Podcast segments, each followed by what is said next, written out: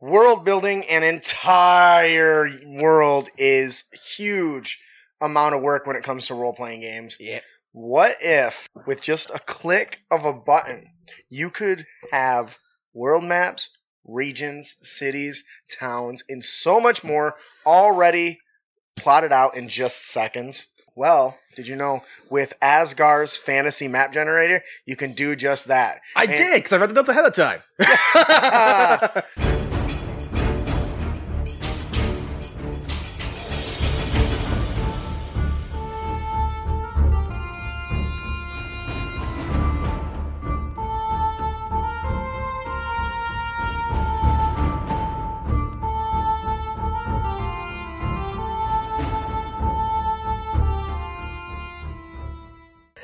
welcome, heroes, to the Crit Academy. I am your host, Justin. I'm your co-host Ian. I'm your co-host Brandon. We hope to inspire you with creative content that you can bring with you on your next adventure. And today we're going to be talking about Azgaar's fantasy map generator. Now I know what you're thinking, oh, it's a generator, blah, blah, blah. Holy crap. Asgard. One of the single most amount of th- uh, time invested in a game is usually building and fleshing out the world around you, right? Mhm. So what if you had a tool that kind of automated the process, but still gave you the versatility of changing it to the way you want it? Yep. So it gives you the framework and gives you great detail, but you can replace that detail pretty easily, right? Yep. So that's the biggest turnoff I've had with a lot of uh, world generators I've seen so far. Yes. Is that you can't change the way it looks or anything. Yes. I mean, besides refreshing and changing it out right away. uh, the, and I think Azgaar's really j- does away with that, right? Yep. Um, in a multitude of different ways that just kind of blew my mind. So there are thousands of map generators that I've played with in the world, and Brandon nailed it on the head. So um, I want to talk a little bit about what Asgard does and why I think it's the best tool for dungeon masters, regardless of what RPG you're playing. For me, fantasy makes the most sense, but it's not limited to that, right? Nope. And I think that that is fantastic. So, what does it do? It generates maps.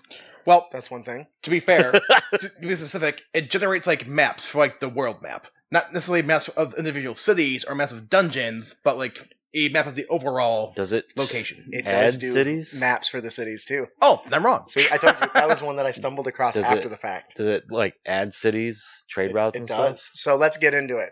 Um, well, of course, because it's automatically generating the world map, there is a lot that gets created. Immediately, the map created is an overview of a given grid, as Ian had pointed out, which I think is good.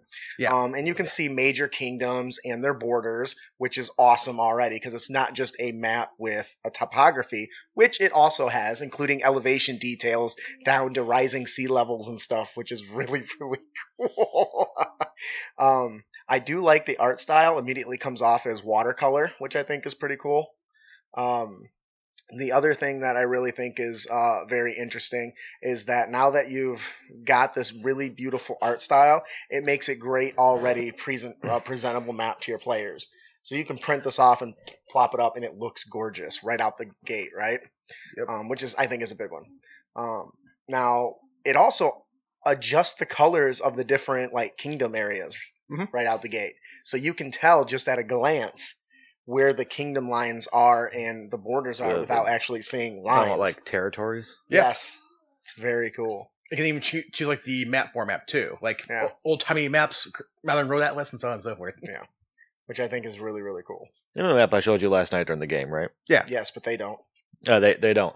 But you remember how intricate, how colorful it was, and all that stuff. hmm There's four different maps, ver- versions of that map. Okay, took me like a month and a half to get those. I How made one fast can- better in a I was second. gonna say how fast will that generate it? I made one better in a Damn second. it! Um, now that's not to say that adding your own flair and taste isn't um, uh, uh, uh, isn't totally not there. You do have some creative freedoms, but um, the things that I want to talk about is taking away the massive uh, workload and using it as a template, right? Okay.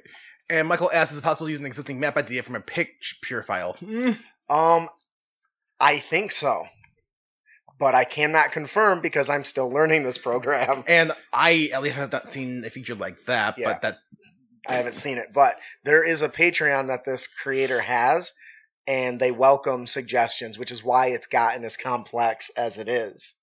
Is feedback from the people that support it, which is also why I think it's one of the best because you're adding features that Mhm. people want, right? Yep. Now, as if it wasn't creating it enough was already cool, it automatically names everything. Yep. And can change those names too. Yes, and what's cool is there's like a drop down menu to set the theme. So you have like German or Icelandic or eh, you know uh, uh, French, and you can pick those themes to cover your entire world. Yep. Right. Yep. But what I think makes it really cool is there's a naming, basically a naming box, and you can type in the your own custom naming conventions, and it'll kind of mix and match them. I think, which I thought was pretty cool. If I'm understanding that, which is nice. What the hell? What? This map is super detailed. yeah, it's probably because yeah, it's it's it's insane. Yep. Um, and so now that you've got the kind of naming conventions, um, I really think that that is not even the coolest thing that it does, but you can easily rename them. Yep. So you can get or even change them up from what they exist as. And I do think it's worth mentioning too that if you you can go to the web link, you can generate a map there, Mm-hmm. but you can import the map. And you can also download the map generator itself onto your computer because it's all on GitHub. Yes. Oh my God, I almost forgot about that. You there's a little link in the corner to install it. Yeah. Oh, it does 3D vision It's too. 3D maps. Yeah, Look at it does that. that too. It looks really cool. It also does a globe. Globe? But we really want to get to the, the, the, the first feature that really um, set it apart. Um, and that was me is when you click on the button for biomes, it automatically maps the world's biomes for you. Handy. So it tells you where it's cold, what the temperature is, is it temperate, is it uh, what is the precipitation, uh, the humidity levels, all that stuff is automatically generated, which I think is amazing. The fact that you get the split in the biomes is really really cool, right? Yep. Um, it, each one is color coded, so as you're looking at it, you get ease of reference, right? Yeah. Um, and I think that that's important whether you're looking for swamps because you decide that you want your adventure to take place in a swamp. You don't have to figure out where you got to go. You just select the biome and say, "Oh, here's all the swamps," and it's always consistent. Yep. Which is really cool. Now the nice thing about this world is, I know a lot of people suggest when you start D and D games to start small, and build your way out, Mm-hmm. and you can start small in one location on the map and branch out to the map, and you know already know it's there Oh, to a point. yes, I like that. Yeah. So, I mean, that alone is already a feature that I hadn't seen Mhm. in any other map generator. Um, and hopefully, uh, you, you, if you guys are playing around this, if you find something, please let us know and, and share with what you think it is. Um, the other thing I want to talk about is um, it delves into the, um, the the sheer variety that you can do is just amazing. But uh, not only the biomes, but you can go beyond that into things such as population distribution. It tells you where it's most likely to have the highest population distribution, and it lines up with what you'd expect. Yep. Super cold places have a smaller population. Like Greenland. Huh? Yeah, right. and uh, uh, and very hot places have a smaller population, and it distributes it worldwide. So you kind of get a well, it expands even beyond that into more than just the the population, but you can even do which cultures live there, which creatures, races, however you want to, you know, and it even can shift them. If this, you can say this is entirely Elven, or maybe it's two percent humans, or in ninety nine eight percent Elven, or whatever, or one percent other. There's a lot of um, variation there. Yep. Um, what was something that stood out to you when you were playing with it? Just uh, how close they can zoom in, for, considering how wide it is when you start out. Oh yeah. So you Yeah. actually make a really good point there. So when you're using the program, you can zoom in, and as you zoom in, it generates new, More detail. more details. So not only do you get city names, you also get features such as um, uh, kingdom uh, routes and and travel routes and caravan like like stuff and rivers and and all these different things that are just generated as you're going through it, which I think is really cool. Mhm. Um, but it gets even Uh. more detailed than that. One thing that D and D and all fantasy games typically have is some sort of religious, right? A religious section, sect, right? Yep. Well, it does that for you too. Not only does it generate religions, it tells you the distribution of where they're mostly focused, what their capital, what is their prime deity, um, and it breaks it down um, uh, into a nice little chart um, in different color schemes. And it goes even farther than that by giving them diplomatic relations between the cities they're in. So you might have one kingdom that's a theocracy, but might not be friendly to this other one, you know, that's militaristic, and it creates these um, diplomacy charts Mhm. that tells you who they're allied with, who they hate, who they're neutral with, and kind of somewhere in between, which I thought was really really cool. Yeah, that's a lot of detail, Yeah. especially for how fast it, co- it comes up. It up. generates very quickly, Yep. and that means the amount of uh, and it's all customizable, which I think is really great. And kind of going on the uh, political and faction stuff too, it definitely goes into some detail, including like the uh, military might, what kind of forces they have, so it's like infantry, cavalry, naval Oh, fleets, Yeah, it breaks down the actual population of the militaries, and can even have a ge- rating there for war readiness. which is just amazing. The different war readiness is is something like DEFCON three or something like that, which I thought uh, was a, a bit of a, a a cool feature, right? Right now, you want to put, put the game DEFCON all over again. So I, I had this this thought, right? Okay, let's hear it. You know how you zoom in really close and you start to see all the cities, right? hmm What if a city is the world that you've started on? Could this be used for like a Spelljammer Yes. map? Yeah. Yes. And every city's a new planet? Yeah. Yes. Uh, Um, so the other thing that I want to notice, as you zoom into cities, the cities are are broken down into points of interest, strengths, special features, people of import.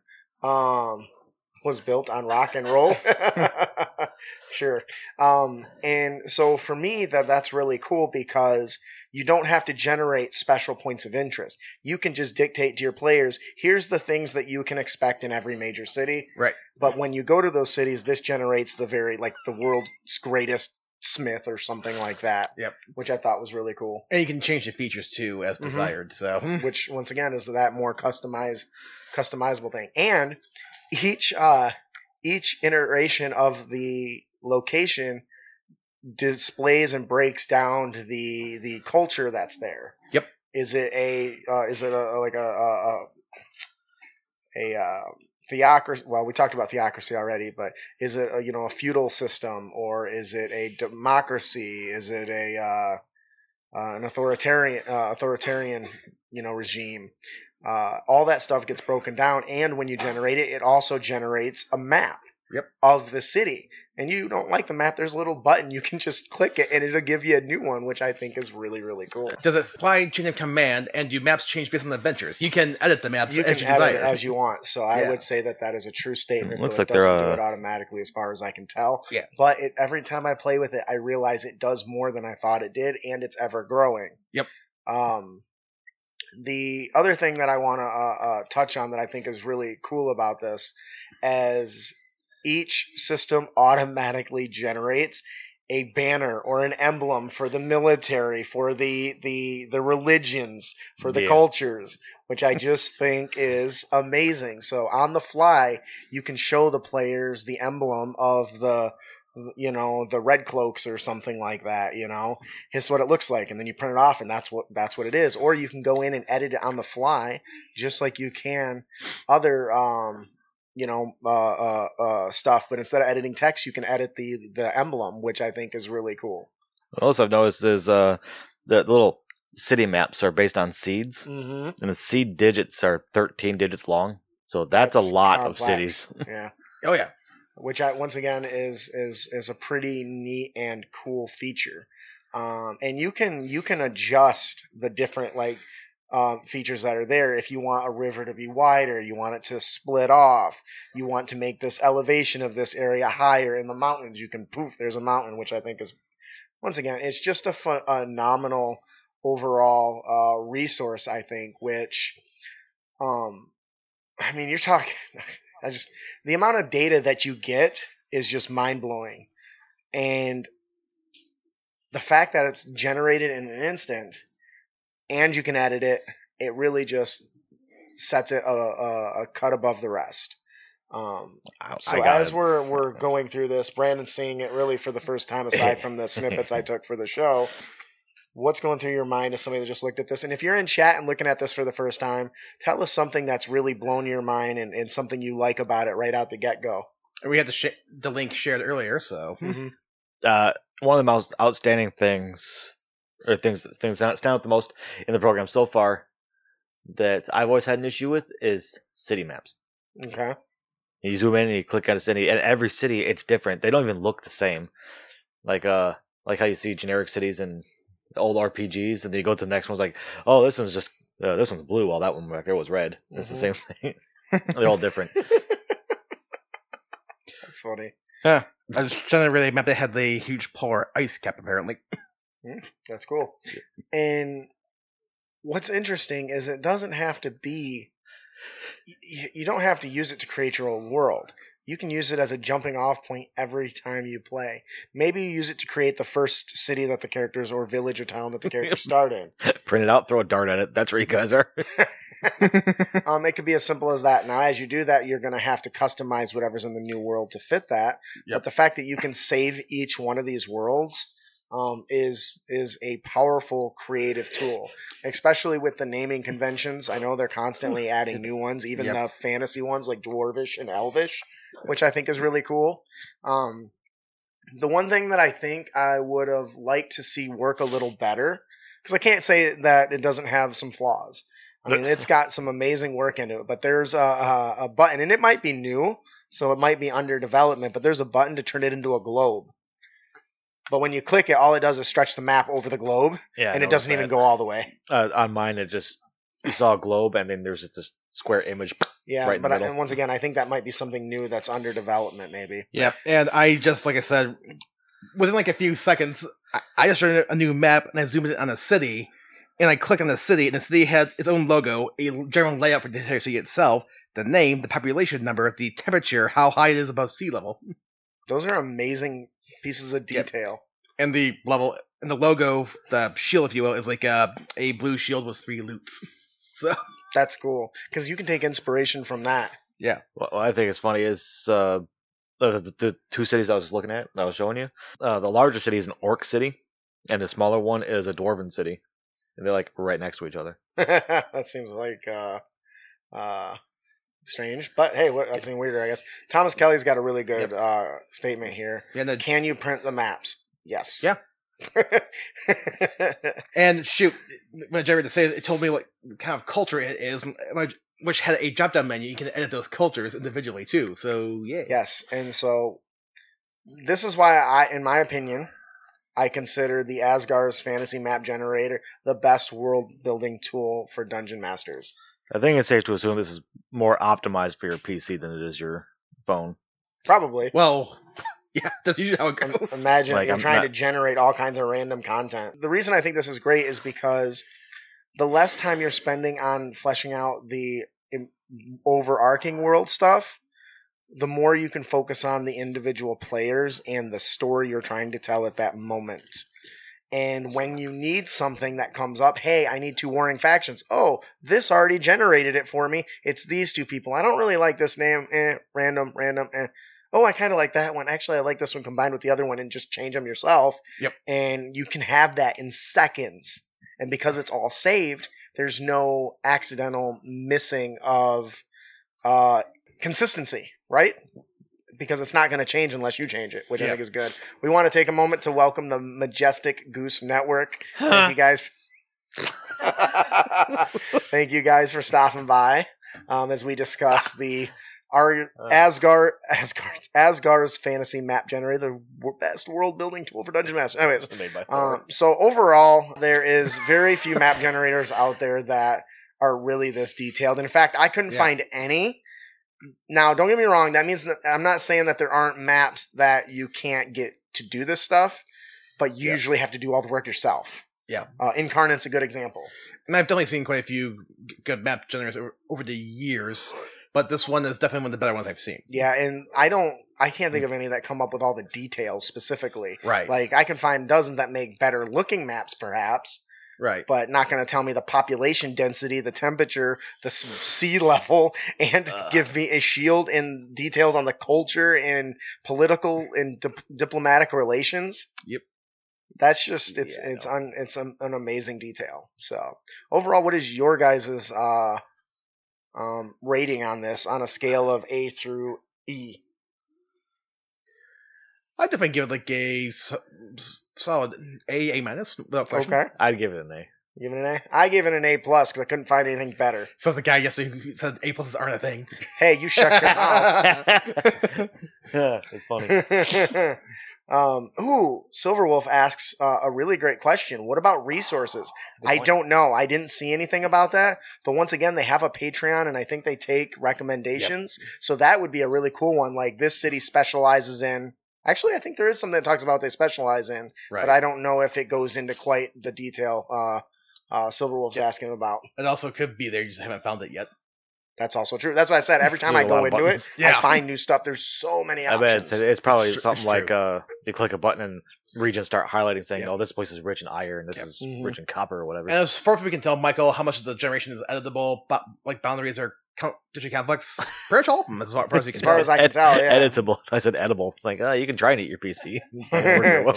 Doesn't taste very good. oh my god.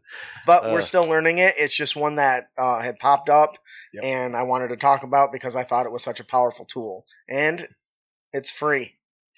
you But can't argue with free yeah, and and downloadable. yes. And if you do like it and you do have a few bucks, please be, join the uh, send a few bucks to the creator.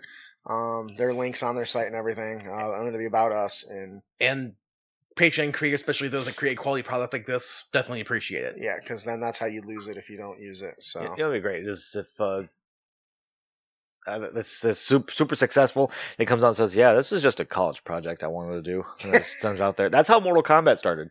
what? No way. The first Mortal Kombat was a uh, college project. That's insane. I didn't know that. It had two artists, a programmer, and a sound guy. Get over here. Also, fun fact: they always generate the uh, fatalities by with stick figure drawings. That's hilarious. I know. So I'm pretty All sure right. that's was done. So now that we're done fanboying over Mortal Kombat, um, is there anything else you guys would like to uh, talk about as far as um, Azgaar's um, fantasy map generator? Nope.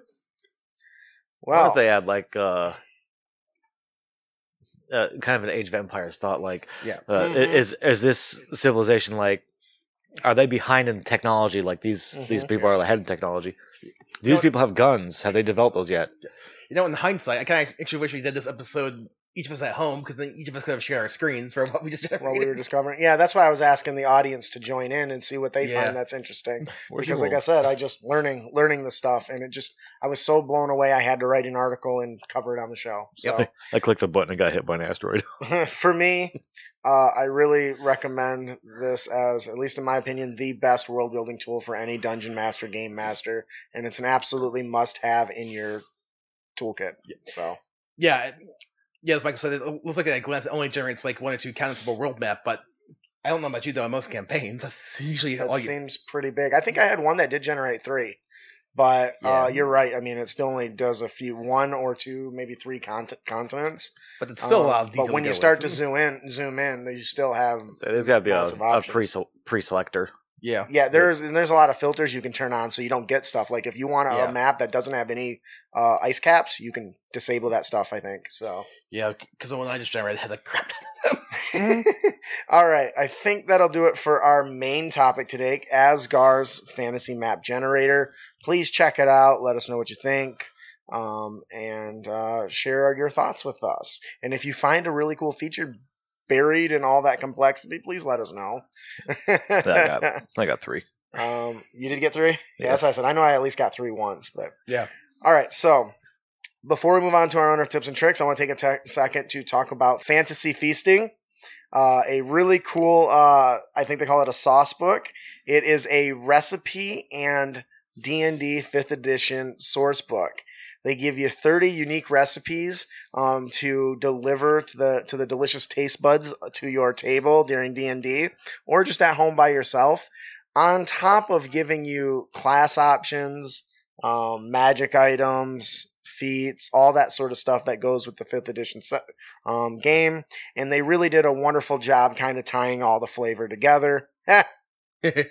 but it's anyways. Um, it is worth noting that it is created by Ashley May and Isaac May, and they are two best-selling authors on the DMs Guild and DriveThru. Um, I've had the privilege of working on projects with Ashley, and she's got does amazing content. We've covered several of the books she's written for. I cannot recommend this enough. The Make sure you check it out, especially if you like to cook. They're best-selling authors, yes. Yes. Are they best-selling chefs? They did actually have a team of uh, cooks and professional chefs That's working awesome. on the project, which I thought was really neat. And I like what uh, Jason Hoover says about these maps is that the fact that they have seeds means you can share them. yes, I didn't even think about that until he said that. Yeah, oh, that's that- awesome. right. that's a huge bonus. Uh, thanks for interrupting the promo there, by the way. Yeah, the pro- Yeah, yeah, that chat. we did the yeah. promo. It's a yeah, go get this fantastic cookbook. Uh, Fantasy Feasting is live on Kickstarter as of this live episode. Um, so please um, back it if you believe in it and you want something to add. I personally have the other D and D cookbook, and Uh, Heroes like, with the exception of the leaks, I was very impressed with it. Yep. I don't recommend leaks to anybody. it's trash. I actually have the Dungeon Meister's Drink Master's Guide. So Oh, nice. Dungeon Meister. So I recommend checking it out if you're into that sort of stuff and you want to really spice up your D and D game in a new way. Um, head on over to rebrand.ly slash fantasy feasting and back it today. I'm gonna do that. I, I like the uh the, the fantasy cookbook ideas. yeah. Mhm. It's a lot of fun. And it also introduced more than just fast food to your diet. Except for uh, Heroes Feast. Yep, we had a lot of that this weekend. Wait a second, wait a second. We had a lot of food. What does a gelatinous cube taste like? Don't Poison. say jello. It tastes like acid. Just like acid. It tastes like a battery. Yeah, I would imagine vinegar gone bad. if a wizard with the slow uh, time stop spell cooks food, is it fast food? Get the fuck out.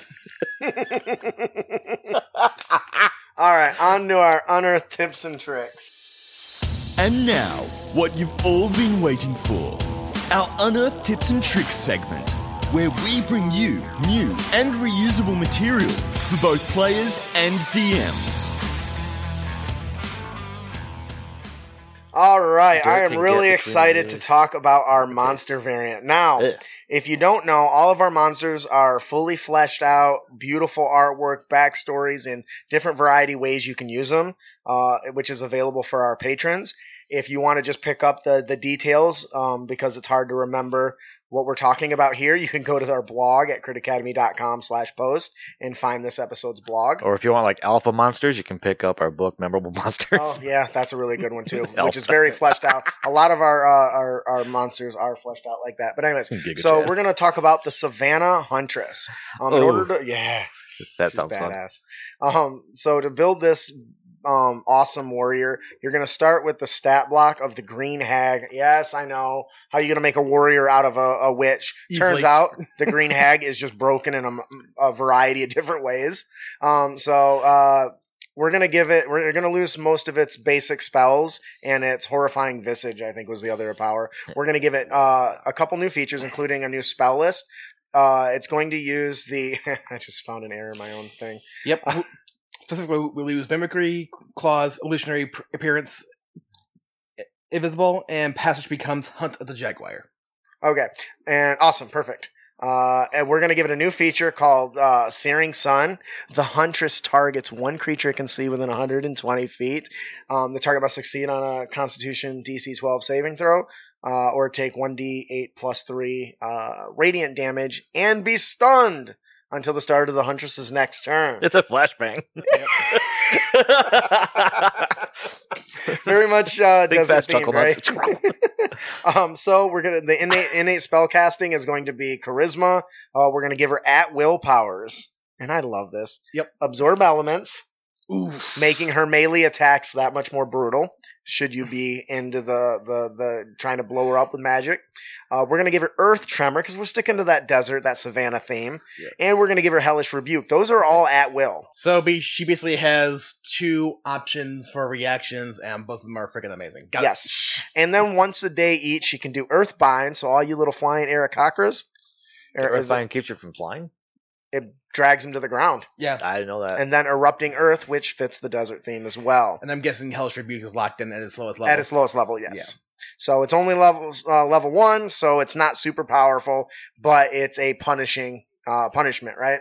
Yep. Now, And those sort of elements helps make a good tank in some cases. Yep, and really uh, uh, uh, reduces increases her survivability a little bit. And the bonus action she gets is a pounce of the jaguar, which the huntress teleports up to sixty feet to an unoccupied. Oh my god! I gave a creature teleport at will. You did, You all are dead. which which makes it that much easier for them to be an ongoing villain. It's not Yes. really a, it's not really a pounce though.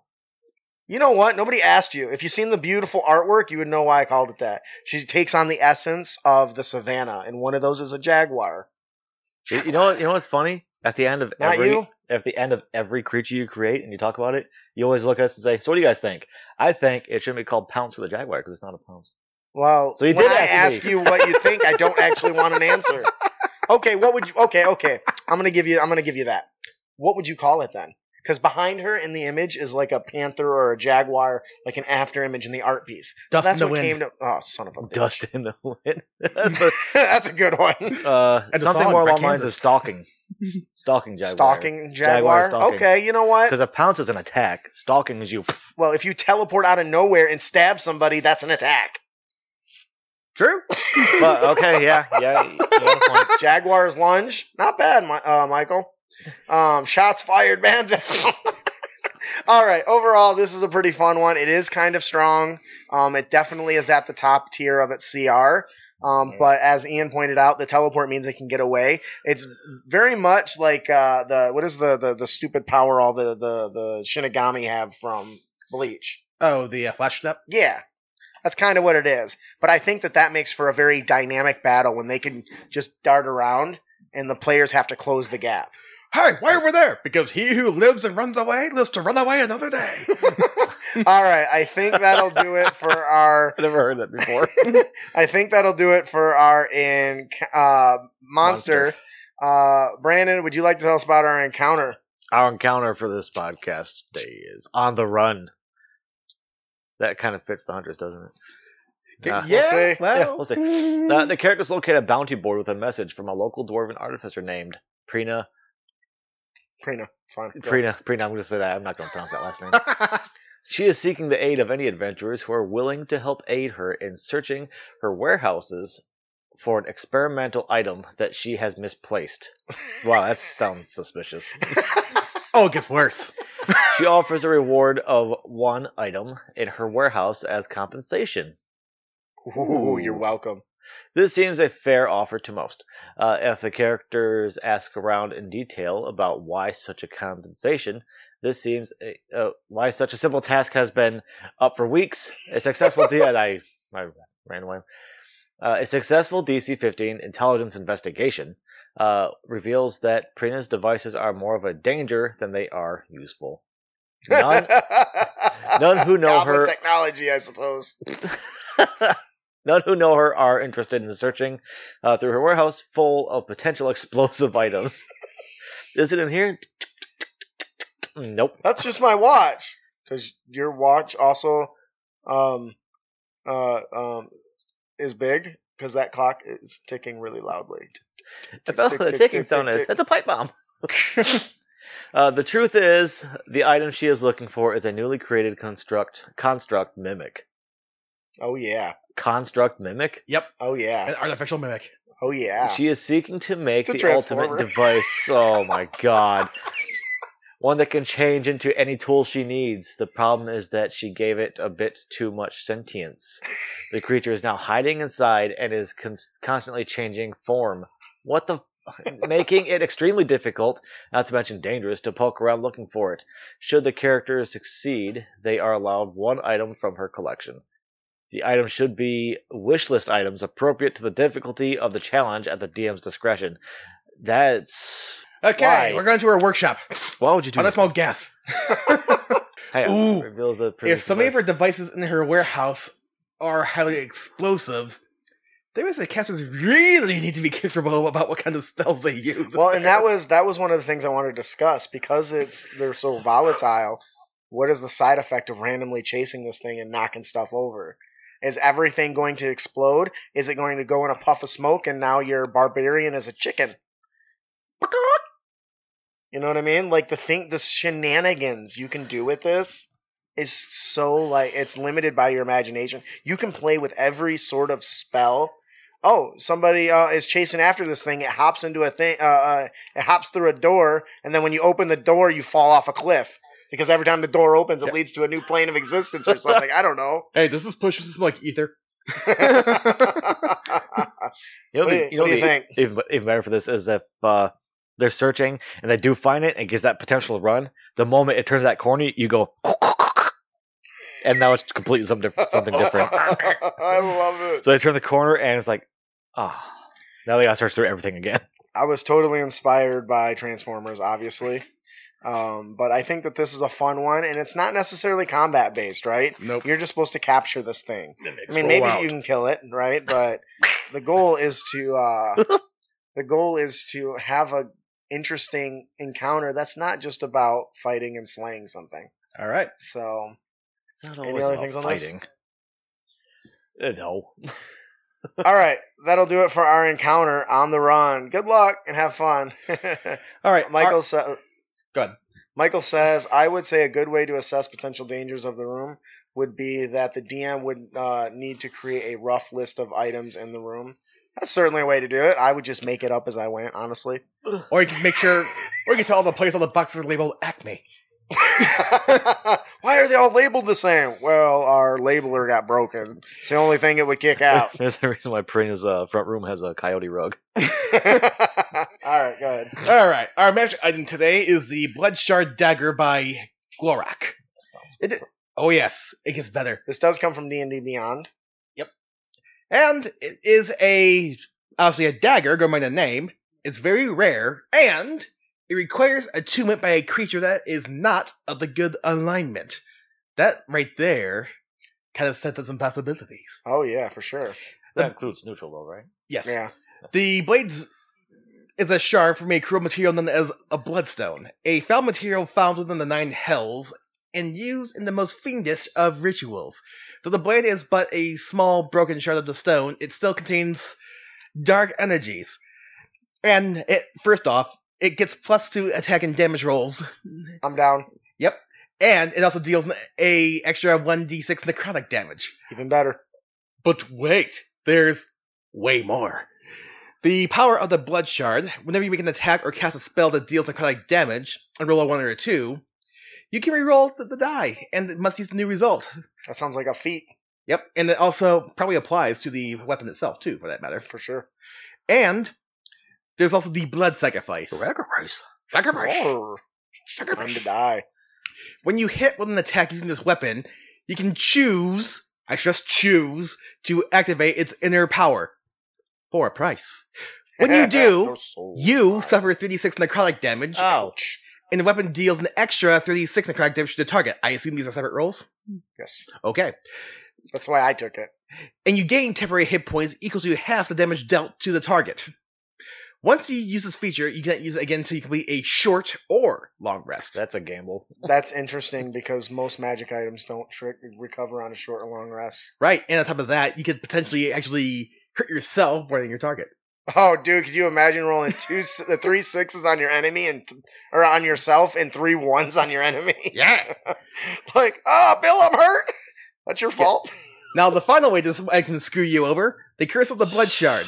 While you, re- you remain attuned to this weapon, your maximum hit points are reduced by an equal amount to your level. That's bad. When you unattune from the weapon, you suffer 2d8 necrotic damage. Now, we stress that this is, does not make it a cursed item. It just happens to have an effect that screws you over. That's the worst Yeah. breakup ever. Okay, okay. I just want to make that clear since cursed items has their own share of rules that th- this is not Yeah, yeah. from. yeah, I think it's it's called a curse, but it doesn't actually Give the, the curse give the curse uh, feature, condition or feature or whatever. Yeah. which I still think is BS that magic identify magic item does not identify items are cursed. Well, Yeah. curse isn't magic. So, what do you guys think about this? but you can still identify what the item is. yeah. Oh, yeah. Though identify spell doesn't identify curses. Isn't that stupid? There's lots of weird things in this game. We love it, but there's weird things. Like nobody, you don't need uh, uh, an identify spell to identify an item. You use short rest. I think the one thing the identify spell should do is be able to do that, and you can't identify that it's cursed normally. Hmm. I that that's the way I run it. That's the way it needs to run. That All would right, make more sense. what do you guys think? Anyway, Uh, I like it. It's, it sounds fun. I would totally give one of my players this. just so I could watch them hurt themselves. yes. You got to be careful. I mean, it's a powerful item, but it can backfire really quickly. So you also might, for that matter, want to be careful who you give it to. But that's that's the point, right? It, that's why it does have the condition. It can't be a non-good person. Yeah. So only somebody bad deserves payback or or, or, Or the ca- caramel, right? Or the karma that goes with it. So- Carl. Carl. All right, Carl. that'll do it mm-hmm. for our magic item, the blood shard dagger. Our dungeon master tip of the podcast is don't be afraid to have a throwaway adventure.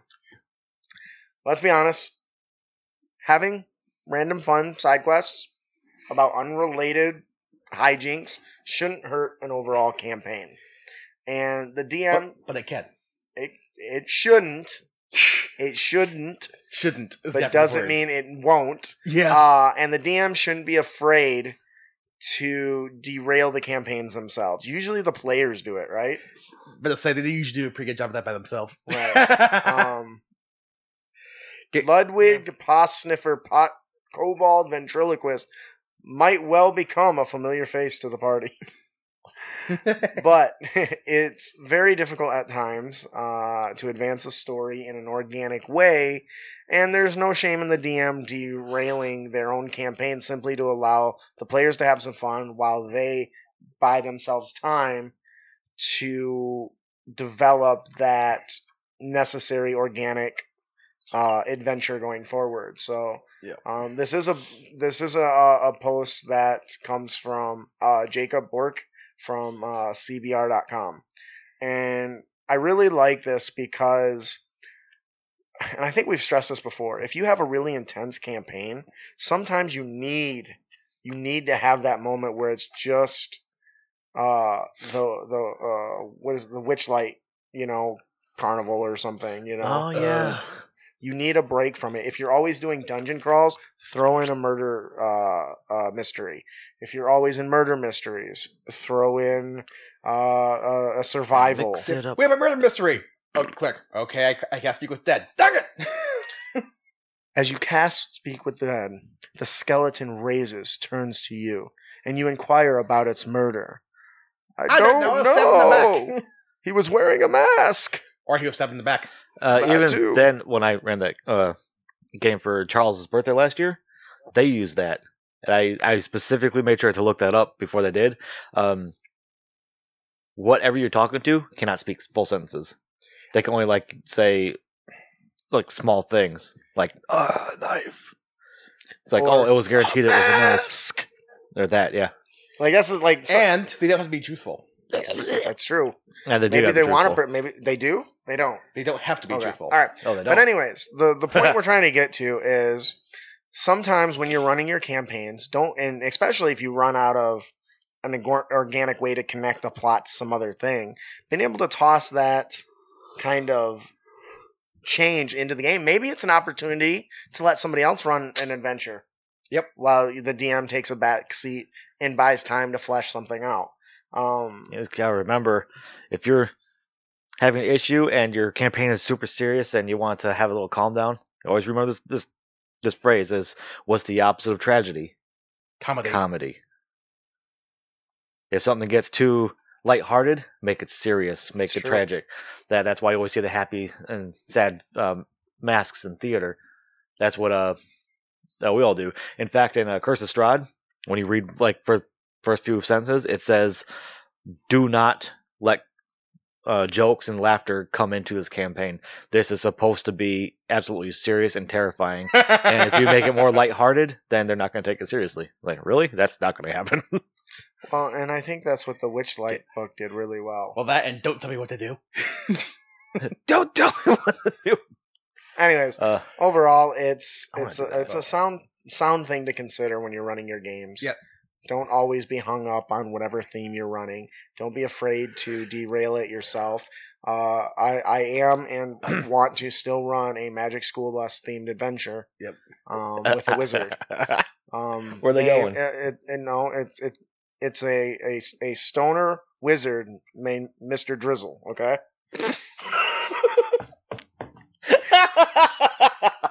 But shizzle. Mr. Drizzle we'll, for we'll, we'll see. Well, no, the event. What I want to do is like in uh, what they do is they, they fly into a dragon and learn all about its anatomy from the inside of an ancient dragon Oh, that kind of Frizzle. for Drizzle. yeah, Mr. Drizzle. And when you leave the dragon's dead because you jacked up all of its insides by accident. He comes out, you little bastards. Yeah, you start off as like a magic school bus and you become Rick and Morty. Got it. Yep, that's kind of the the, the, Oh the direction we were going. So, anyways, uh, definitely. Would you guys would you guys be interested in an adventure based on the Magic School Bus? Why It would need to be the Magic School Broom or the Magic Academy Broom or something like that. They all ride. They all ride on one giant piece of wood. Everyone's got big wood in their between their legs. I think I think it would bite over really well. There's a lot of people who still love that show. For shame. All right, but I think it would be a great way to explore like the things you don't see, like anatomy. Right? We're shameless, by the way. of a dragon. So just a thought. I think that'll do it for our dungeon master tip. Um, we really got on a we really derailed. You But think? that's the point, right? that's the point. Sometimes you have to Ha, ha. mix a magic school bus and osmosis Jones. Oh yes, plus ten cool points to Michael. Uh, all right, so that'll do it for our dungeon master tip. Uh, tip: Don't be afraid and have a throwaway Always curves to the left. All right. Our player tip of the podcast is don't be a dick. And you can avoid dickitude by using the cursed hand. Brandon, What? would you like to tell us a little bit about the cursed hand? Vecna? No, not a Vecna. Bestow curse. The Big- dragon got the shaft. Bestow. Bestow curse. Bigby's hand requires two different casters. For this, both for both of these spells require concentration. Yeah, Mm. yeah. For example, one caster would initially cast Bestow Curse Mhm. and choose Strength or Dexterity to impose disadvantage. Ouch. And then, Bleh. yeah, ahead. go ahead.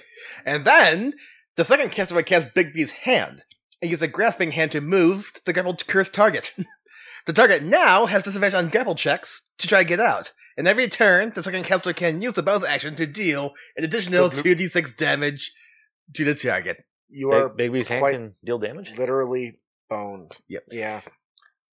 And and why aren't you being a dick? Because you are working together with your teammates. Oh, Mm. way to f- tie that in. That is plus two cool points to Ian. Um, that is awesome. I They think this is is so powerful. Um, yes, it requires two casters, but a bonus action for damage. I think big does Bigby's hands damage increase the higher you cast it. Uh, I haven't looked at it in a while. I think it does. Probably. Um, but anyways, the point is a bonus action to deal extra damage that they can't stop. They can't stop it. It just it does it. Period.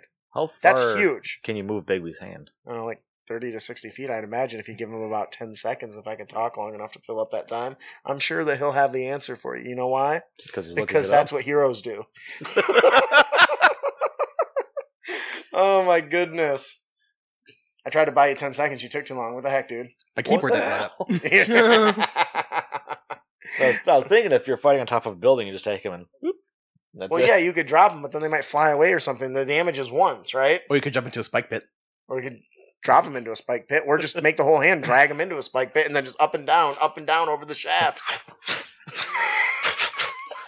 Yep, does more damage. Yep, that's for a minute, and you can uh, do more damage at higher levels. Yes, so you can upcast it, making it more deadly. Um, this is a hand job nobody's gonna want. Oh, no. Uh, when you make a meal attack with this thing initially, it deals 48 force damage. Yeah, but you have to make an attack roll. This Yeah. way, there's no attack roll. Once you get a hold of them, they can't escape, and it's automatic damage. Just a poor hand job. All right, that'll do it for our player tip of the podcast. Don't, be a dick. and you can avoid dickitude by using the cursed hand job and, and working together. man. The cursed cursed hand. I swear that was an accident. The cursed hand. All right. I forgot how versatile this spell was. Yes, it can do a lot of stuff. Um, Bigby was very creative. Yep. So, anyways, before we close out our show today, I'd like to just take a moment uh, to offer our fancy RPG Fat Loot giveaway. We are giving away not one, but two prizes to a lucky subscriber today. Yeah. We are giving away our very popular Warlord class and our upcoming gambler class. If you don't know, the warlord is all about battle shouts, cries, and uh, filling out that support role. Our gambler is very Oh. much a DPS trickster, right along along the lines of like a a mix between ro- rogue and bard. It much like the Eldritch Knight, it does have one tier, or the Arcane Trickster. It does have one tier that is magical based. Yep. But the rest is just about throwing cards, making waves, and and making waves, um, and uh, uh, um, really getting the most out of gamble feature, which allows you to roll two d six, and you have to target um, either a high roller. Um, which gives you a, a- a benefit of scoring a crit on your next hit if you roll two d sixes. Um, you might get uh, a myriad of other benefits that you're rolling your gambles to try to acquire. So uh, you got to see it kind of in play. Yeah, I um, did. Uh, yesterday, um, it was a lot of fun. How did you think it went? It looks like something that I would want to try because it looked like you had a lot of fun with it. Oh yeah, I did. It, it was very gambit oriented. Oh yeah, dude. Everyone facepalm when they found out my uh, my character Punchline's daughter was named Betty. It was great. I loved it. Uh, that was a, that was a win. All right, who's our winner today? Our winner today is Caitlin Henley.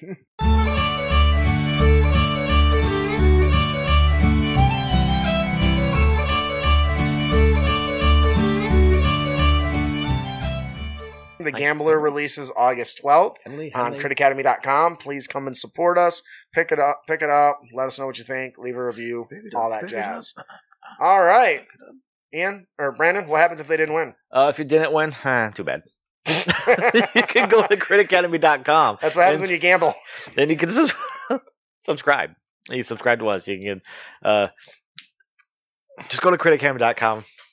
Subscribe. and subscribe to us. Yep. And you can get a chance to win. We give away stuff every week, and it's No, we don't. Okay, most weeks. Most weeks now. Most weeks, Yeah. It's a lot of extra work I was doing. Some weeks. Some weeks. Yeah. Probably once a month, maybe. some weeks. Give or take. If you want, if you want free, Are you feeling lucky? Yeah, there we if go. you want free shit, subscribe. That's, Yeah. that's it. You do get stuff just for subscribing, so It's true, you do. which was just easier than constantly emailing people. All right, mostly I'm just I don't have time, right? I'm lazy. All right, so uh, I want to do a quick shout out. We are going to two conventions uh, soon. Yep. Um, the first one is Grand Con, which we are going to be at, which is in Grand Rapids, Michigan, on Labor Day weekend. I was getting those two mixed up for some reason. and then we are going to GooseCon Huh? on September 30th, And you've never which heard, is in Ohio, Cincinnati, Ohio. Cincinnati, Ohio. You've never heard of it? Well, that's because it's the first time they've had this. It's the first time, but it is run by It's the their Majestic first- Goose Network. First year. So we're we're gonna help support our pal over there. Uh, Yeah, Adam it's- DeWeese does good work. One shot on slab. You haven't checked him out, so It's Yeah. getting popularity pretty fast. yeah. I'm So looking forward to it. I don't too. get. I won't. You won't see me at the Grand Con thing. I got a baby that weekend. yeah, what? Why would you have planned such such an inconvenience to us? I'm kidding. I'm kidding. All right, I think that'll do it for our show today. Thank you so much for joining us. I am your host, Justin. I'm your co-host Ian. I'm your co-host Brandon. Thanks for listening. Keep your blade sharp and spells prepared, heroes.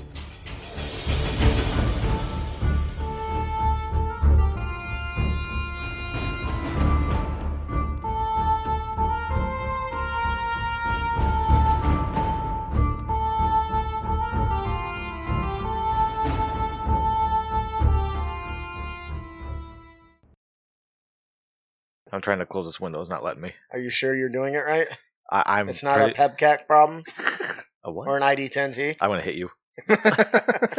Problem exists between computer and chair. Yeah. Do you know what the other one is? Uh, An no. ID10T. That's Oh, okay. the idiot form. yeah. Yeah.